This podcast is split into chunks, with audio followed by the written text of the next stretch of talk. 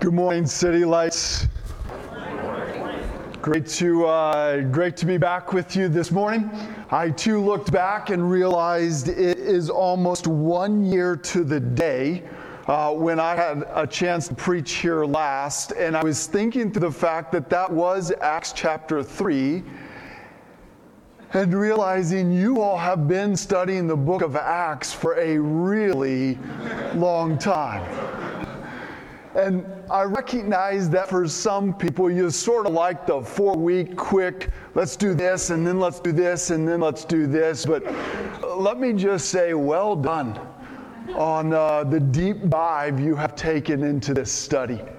I think there are some really special things the Lord does when His people just dig earnestly into His Word. And uh, excited to have a chance to pop back in a year later and pick up a little closer to the end of the story. Uh, over the last week or so, I had a chance to go back and, and listen to some of the last sermons that were preached. Started with Eric, and that was fun. And then had a chance to listen to Alex's message from last Sunday. Uh, just a joy to pick up where these guys have left off. And I've entitled the message this morning, Devoted Even in the Desert. Devoted Even in the Desert. One of those sermon titles that just sounds super encouraging for a July summer morning, right? Here's the hard reality of life is there are times where, even as a people of God, we find ourselves in the desert. We find ourselves in seasons where there is an, an, isolation, a loneliness. There is this thirst in our souls that nothing seems to quench. For many of us, the last year and a half has provided ample opportunity for us to feel like we've been in a desert. We've watched our families, we've watched our children go through the desert. And unfortunately, what often happens when we find ourselves, even as Christ followers, out in the middle of the desert, unfortunately, often we sort of set our relationship with the Lord on a shelf. We, we kind of get tired. We don't hear his voice. We don't know where he went. I just know circumstances in my life are crazy hard. And I just sort of chuck the towel, forget about my devotion to God, and try to fight my way through whatever it is I'm facing. Got a couple of counseling friends there and have been struck by both of them saying the same thing. One lives in Colorado, one lives in Ohio, and they said that the rise in the pain people are currently living in is, is almost, uh, they're almost unable to manage everybody coming their way. People are depressed and discouraged, they're overwhelmed. Suicide, if you're paying attention to those numbers at all it's a scary day for a lot of families who have found themselves in the middle of the deserts. And then I come to this lengthy passage of scripture we just read. And I look into the life of the Apostle Paul and the stuff this guy faced. You talk about desert like seasons of life the things that this man went through, and yet what we see in Paul is that he was devoted even in the deserts. And I know in my own journey, I read through this story and I think, Lord Jesus, help me to be a bit more like Paul. Because all too often, when life gets a little challenging in my world, I'm ready to just chuck the towel we start reverting back to old patterns of life. My counselor friends both telling stories of how person after person is picking up the sin habits they once set down when they came to Jesus. Lives just being wrecked because they find themselves in the deserts and fail to stay devoted to Jesus. Now, if you're sitting here today and you're like, man, Kemp, my life is going well right now. It's just the beach and I'm enjoying the days. That's awesome. The desert's probably still going to come at some point. And for those of you that would say, yeah, I'm, I'm pretty far out to the desert right now. My hope is that the Apostle Paul's example could somehow spur us on, somehow call us to a, a different way to journey through the desert. To set the stage for this, actually, I'm going to go back to uh, one of Alex's verses from last week. So if you'd start in verse 11, I feel free to do whatever I want with this. Alex gave like 50 verses to Eric. he gave like 50 verses to me, and he took 11. So while the women are doing their thing out there, Eric and I will be in a back room settling some things with Alex. Acts chapter 23, verse 11, the Apostle Paul is already in the midst of his trial. There are people who are accusing him of all kinds of crazy. He's been beat around and he's now been locked back up in the barracks. And it says the following night, the Lord stood near.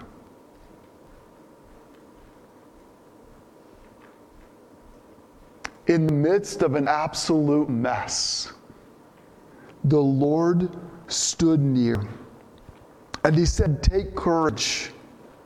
Paul, you have testified about me in Jerusalem, so you must also testify in Rome. This is going to sort of be this, this thing in the midst message we need to hold on to. This, this moment in Paul's desert experience where somehow the Lord stood near.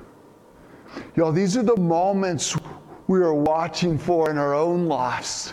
These are those moments that show up that we need to tether ourselves to. They become anchor points for our journey, the kinds of moments that we're regularly going to need to look back to to remind ourselves of when Jesus stood near and the words that came out of his mouth that spoke into our journey.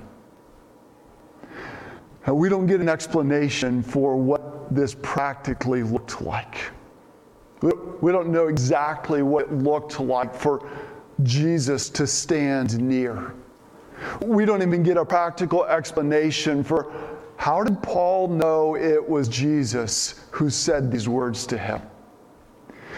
The reality is this when the Lord stands near and when he speaks into your life, you're not real concerned with how that practically played out. You just know. I, I just know that I was just with Jesus. And I know that was his voice. And those moments in our lives need to become things we hold on to we tether our very soul to those moments because when we find ourselves in the desert and circumstances are blowing apart and it feels like I just want to chuck the towel in, it's in that moment we come back and remind ourselves of the night the Lord stood near and the words that He spoke into our journey. This is the Apostle Paul hearing from Jesus I got a plan here. attentive to the Lord. It's the first thing I'd love for us to learn from Paul's example is that we would be a people who are attentive to the Lord. We're watching for those moments when he stands near. Now, just in case you're questioning my theology at the moment, I understand Jesus is right here, right now. I understand that you can't go anywhere and get away from Him. Psalm 139. I, I understand that. But there are moments all throughout Scripture when there is some sort of extra sense of the Lord's presence, right? in this moment, the Lord just came near. So, I don't know how you pay attention to this stuff. I don't know what you do with it when you have those moments. Here's my answer right here I am not a journaling kind of guy. Like the thought of sitting down every day and writing about my day, and I went to Walmart today, and then I washed the car, I had lunch with Ricky, and I, that would drive me nuts. But about 20 years ago, I started to simply write out those moments when it just seemed like the Lord stood near capturing whatever it is He's spoken to my life. And I have been so blessed over the last two decades by being able to open a journal back up, go back to my tether points, and remind myself wait a minute. Circumstances are blowing apart, but here is what I know the King has said to me. One example of that it's 2006. I am a lead pastor in a local Alliance church up in Northeast Iowa. Had been serving in that church for a number of years at that point. I had just come back from a stint in Taiwan, and I was in one of those places of life where I'm all disillusioned. I'm disillusioned with the church. I'm certainly disillusioned with the American church. I'm disillusioned with my own leadership in the church. I felt like we were playing a game. I'm looking at myself as the pastor saying, crud, I'm the leader of this thing. I must be playing a game. I'm going through the rhythms. We're pulling off the 10 o'clock Sunday morning thing. We're doing it fairly well but it doesn't feel like we're reaching people for Jesus. I don't know if disciples are, I was just a hot mess. And I found myself going on a trip out into Colorado Rocky Mountain National Park.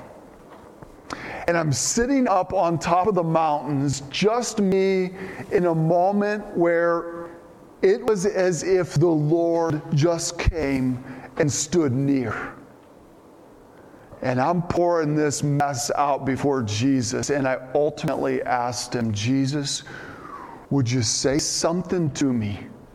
Because I need to know what I'm supposed to be doing. And I don't, I don't know what your moments have been like, but it's like the, it's like the storm cloud just peeled away for a moment and clears a bell. I heard Jesus say, Honor the king and advance the kingdom. Honor the king and advance the kingdom. Might sound like a simple phrase, but it was one of the most life giving moments I had had in a long time. Something I realized I need to tether myself to that right there.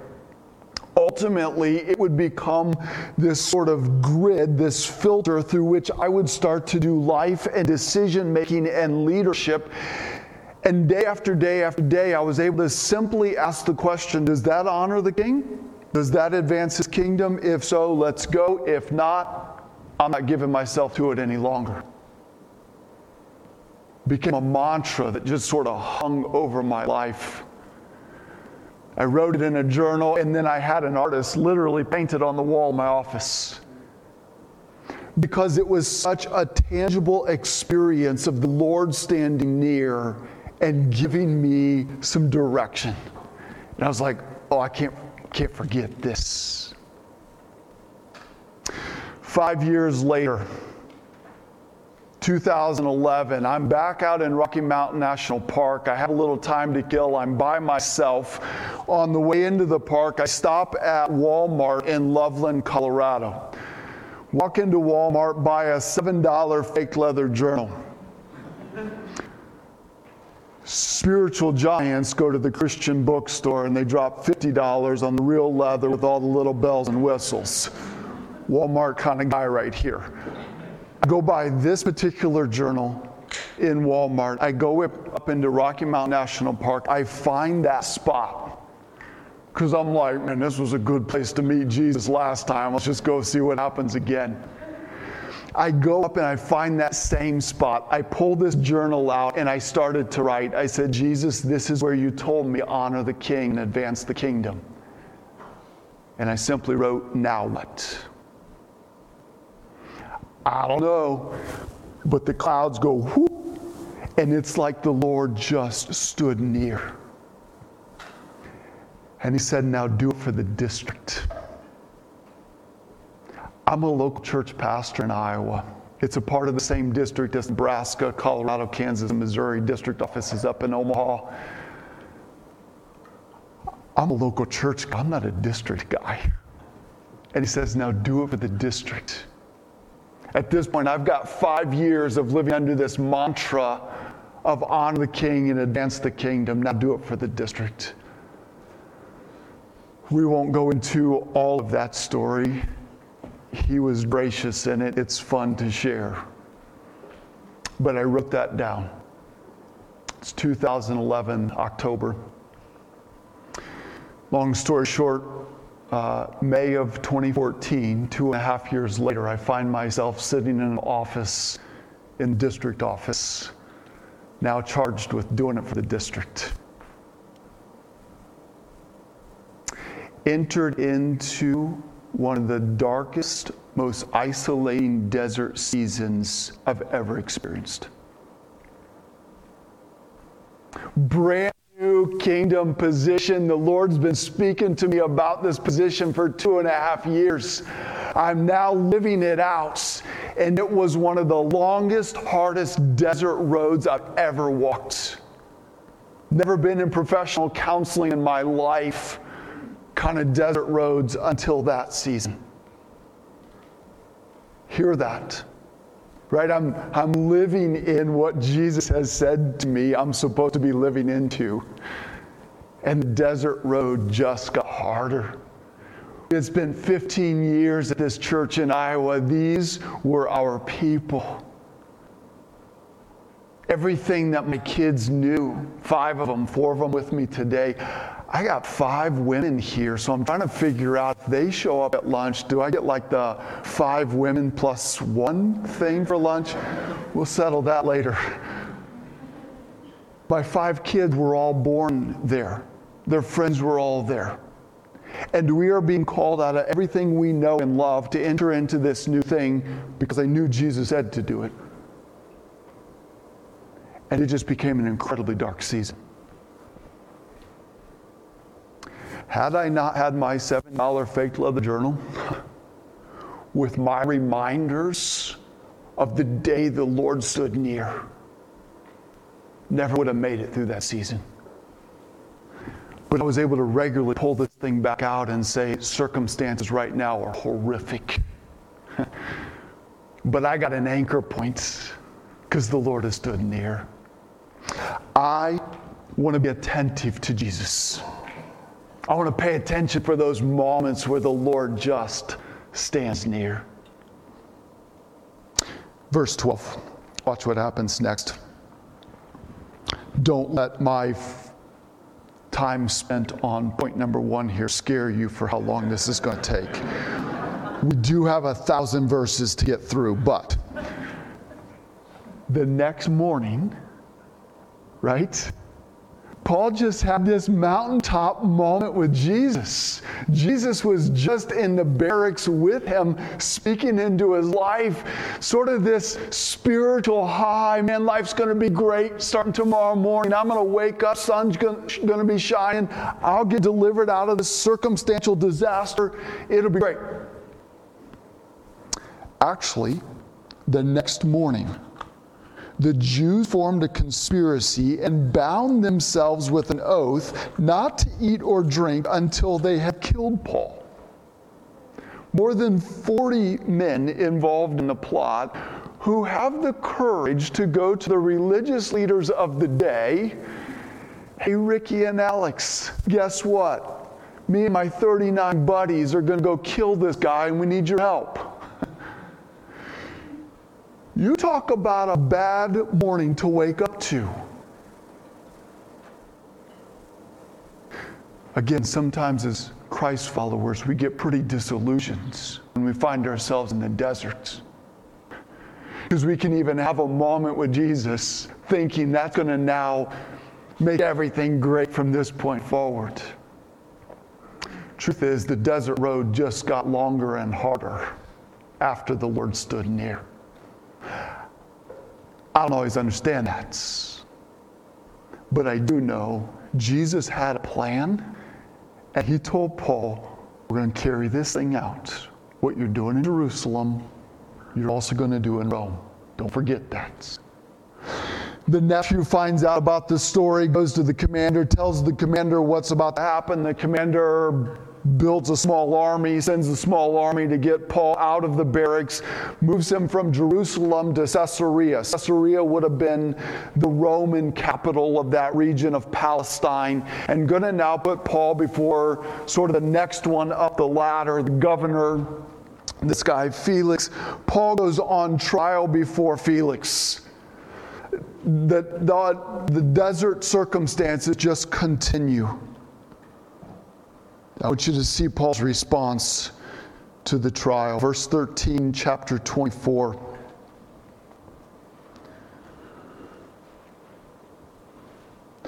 Paul speaking to Felix, he says, They cannot prove to you the charges they are now making against me. Felix, I'm standing before you, and, and none of this is true.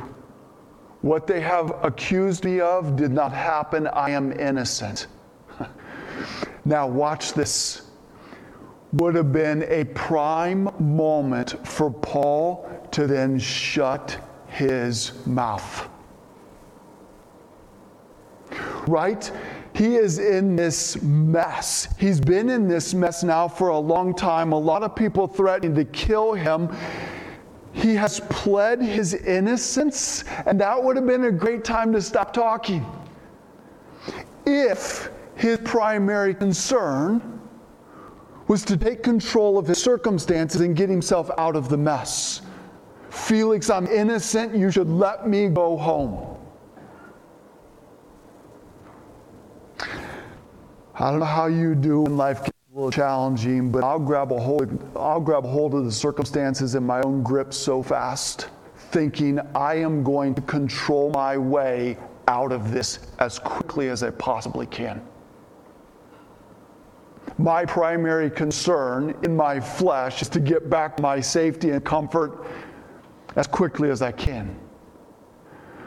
If Paul's primary concern was to simply get out of the desert, he would have declared his innocence, begged to go home, and then shut his mouth. It's not what he does. Felix, I'm innocent, but let me be real clear with you.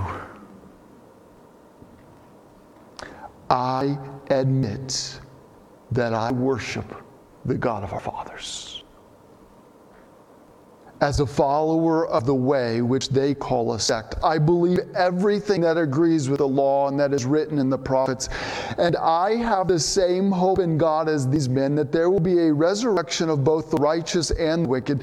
So, I strive always. It's Paul saying, So, my primary concern in life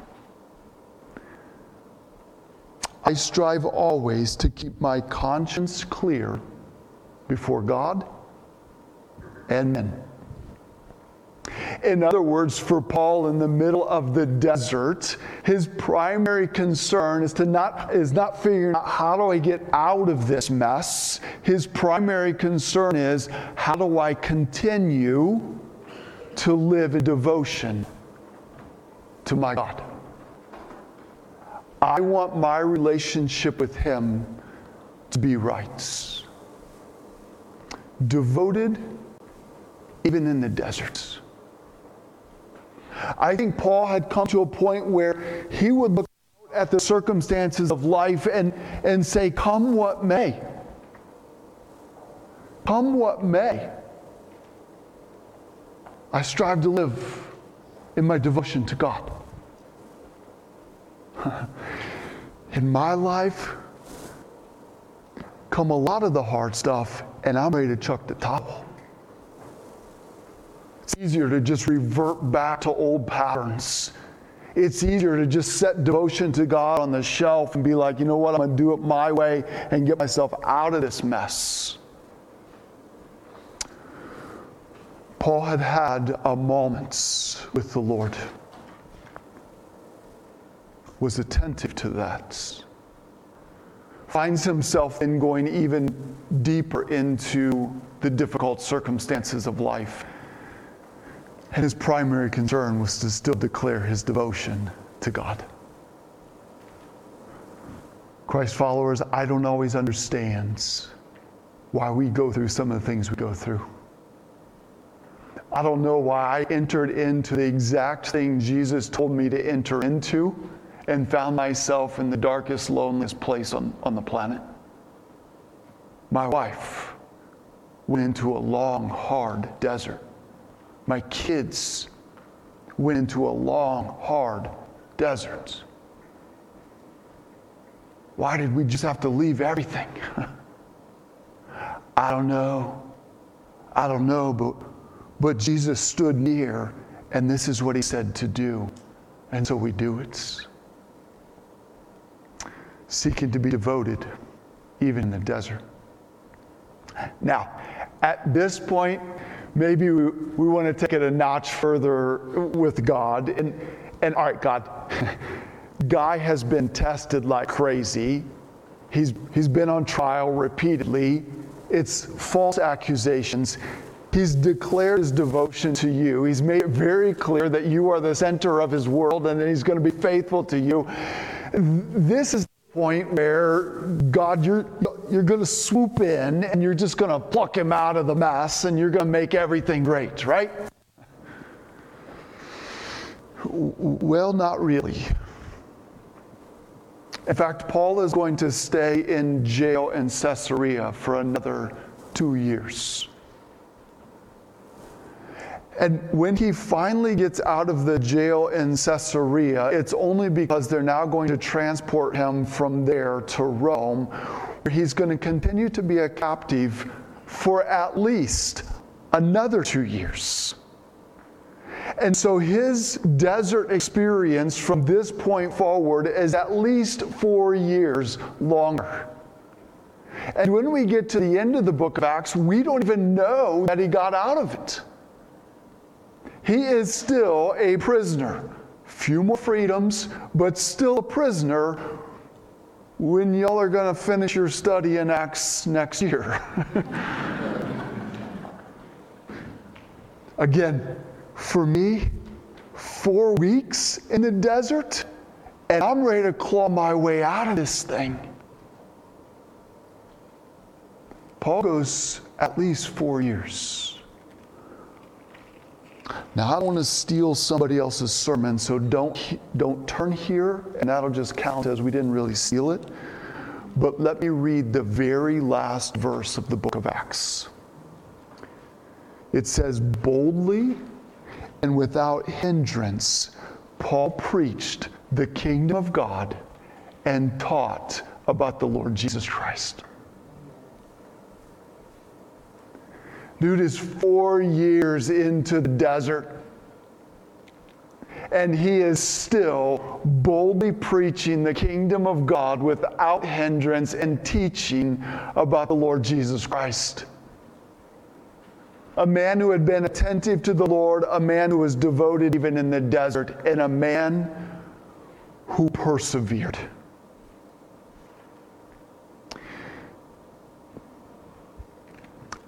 I think it's what Christ's followers do. I think it's what happens when people have genuinely met Jesus, have come to a place of understanding what Jesus has done for us, and have entrusted our lives into His hands. It's what we do. Where else would I go? Who else would I devote myself to? This is the one who stepped into the sinful mess of my life and paid the price for my sins to set me free from that, to forgive me, cleanse me, and put me on a trajectory to eternal life. I must stay devoted to Him. And come what may in life, for all people want to kill me, all right, but I'm staying devoted to Him. You want to keep me in jail for four years for nothing? All right, I'll stay devoted to Him. I think it's the natural results of people actually coming to Jesus. In your flesh, though, the temptation is going to be to just chuck the towel. It's going to be to give up. It's going to be to try to take control of circumstances and claw your way out. It's going to be to try to find the off ramp as fast as you possibly can. When the reality is, Jesus may have a plan. And sometimes it's, it's a plan that's going to take you down the desert road. Seven years after moving into this role in the district office, I would tell you I love what I do more than anything I've ever done in my life. My wife and I are having more fun in our relationship and our journey together than ever before. I love to see my kids thriving in the life that the Lord has led them into. It's a beautiful thing. Not everybody gets to come out of the desert as quickly as I did. but it all goes back to a moment with the Lord captured in a fake leather journal when Jesus stood near. Thankfully, in that moment, I was attentive threw a line to that little moment, tethered our souls to that, tethered my family soul to that. Thankfully, chose to stay devoted.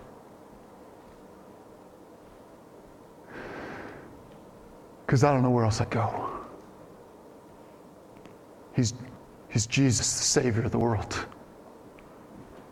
Lord over all things and King of kings and I'll journey with Him.